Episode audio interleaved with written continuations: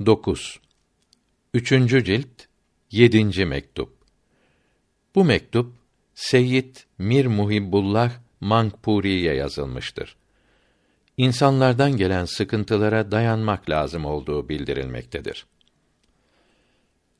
Allahü Teala'ya hamdolsun ve onun sevgili peygamberine salat olsun. Size ve bütün Müslümanlara dua ederim. Kardeşim Seyyid Mir Muhibbullah'ın şerefli mektubu geldi. Bizi çok sevindirdi. İnsanların üzmelerine dayanmak lazımdır. Akrabanın incitmelerine sabretmekten başka yapılacak şey yoktur.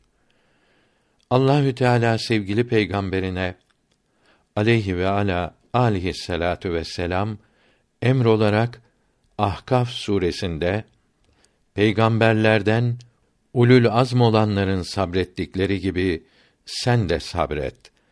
Onlara azap verilmesi için dua etmekte acele eyleme. Mehalindeki ayet-i kerimeyi gönderdi. Orada bulunanlara en faydalı şey yanlarında bulunanların kendilerine eziyet etmeleri, sıkıntı vermeleridir. Siz bu nimeti istemiyor, bundan kaçıyorsunuz.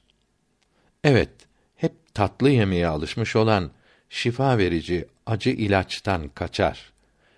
Buna ne diyeceğimi bilemiyorum. Farisi Beyt tercümesi.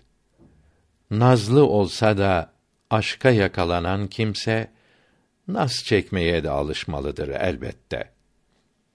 İlah abad denilen yere göç etmek için izin istiyorsunuz. Yahut bir yer gösteriniz de oraya gidip halkın ifrat derecesindeki cefasından kurtulayım diyorsunuz.